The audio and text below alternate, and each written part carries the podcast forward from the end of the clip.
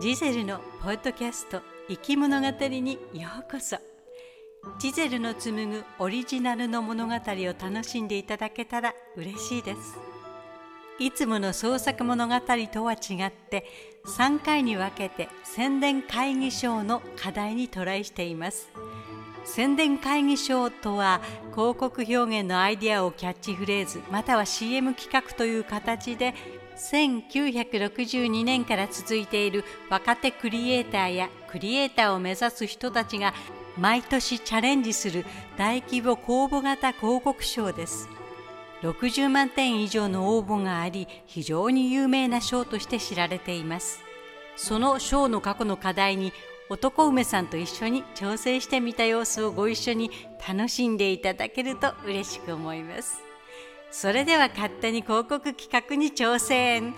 始まり始まり。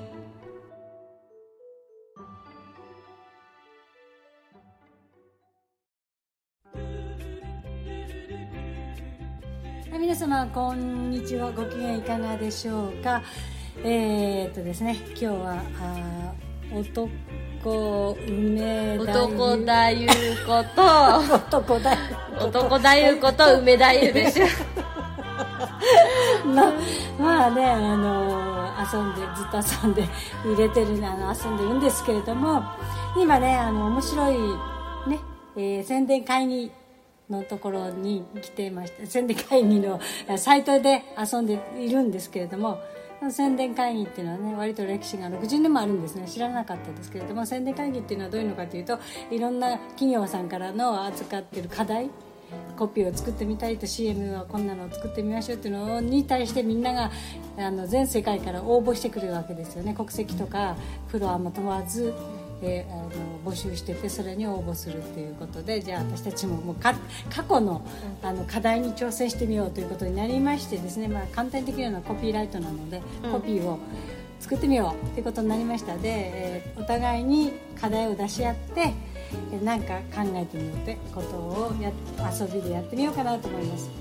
いかがでしょうね。じゃあ私の方からはい。かつて何回目かにあった、えーものをは言いますと課題はこんなですね。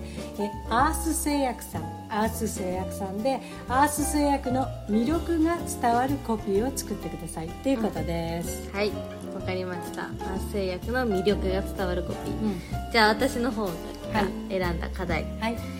とジゼル姉さんが作るのは、うん。骨粗しょう症財団骨粗しょう症財団、はい。で骨粗骨粗しょう症が自分や身近な人に関わることだと考えてもらえるような広告アイディア、まあ、キャッチコピーだね、はい。まず骨粗しょう症を直せって。いうのは言いづらいだろ。う自分に。持つねえ骨粗しょう症が言いづらいわ。わかりました。はい。じゃあこれからちょっとシンキングタイムに入りたいと思いますえー、3分ほど時間を取りまして、えー作ってみました。でえっ、と私から梅男さんへの 違うな男梅さんへの、えー課題は、はい。えー、なんだっけ？アース製薬さんだったかな？そう。か行っちゃった。あアース製薬さんの、えー魅力あるアース製薬の魅力が伝わるコピー、うん。そして私への、課題お題うん。は骨粗しょう症が自分や身近な人に関わることだと考えてもらえるような広告アイデア。あーじゃあ3分間考えました。さあ。じゃあ私の方からどっちがじゃんけんでいきましょうじゃんけんでいこうじゃんけんぽい。はい。どうでしょうはい。はいじゃあどっち？ジゼル姉さんから発表で。あ私から発表いたします、うん。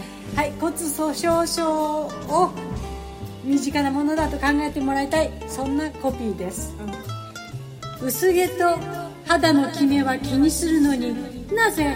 薄骨と骨のキメは気にしないの？おー。おー。いいじゃんいいじゃん。いい。いいと思う。すごいと思う。優勝ですか？優勝。ちなみにこの時、えっと選ばれた人のコピーはいは5人に1人抽選なら当たる気がする。ああいいね。そうだね、確かに。うまい、うん。はいじゃあ次。私から私。はい。えっとお題はアース製薬の魅力が伝わるやもの。はい。はい。夫より頼りになるアース製薬ああはい。そうですね。夫は蚊が潰せませないしゴキジェットゴキブリも退治できってない言います。よと、はい、じゃあこの時の優勝者の作品は、昨日今日アースこれいいよでそれでいけたな。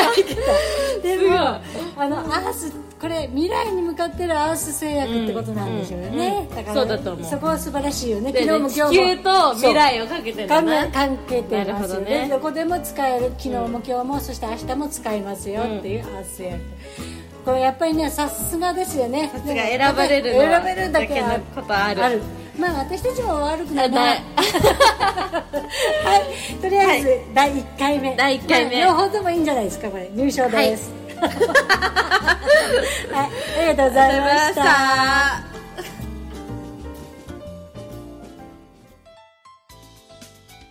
いかがでしたか？ストーリーエクスプレスの乗り心地をお楽しみいただけましたでしょうか？お乗り換えの方はお忘れ物はありませんか？例えばこのエピソードを聞いたあなたの感想を Apple Podcast のレビューに書いてみる？とかコメント欄をすべて読まさせていただきます。今後の番組の乗り心地を良いものにするためにあなたの感想をお待ちしています。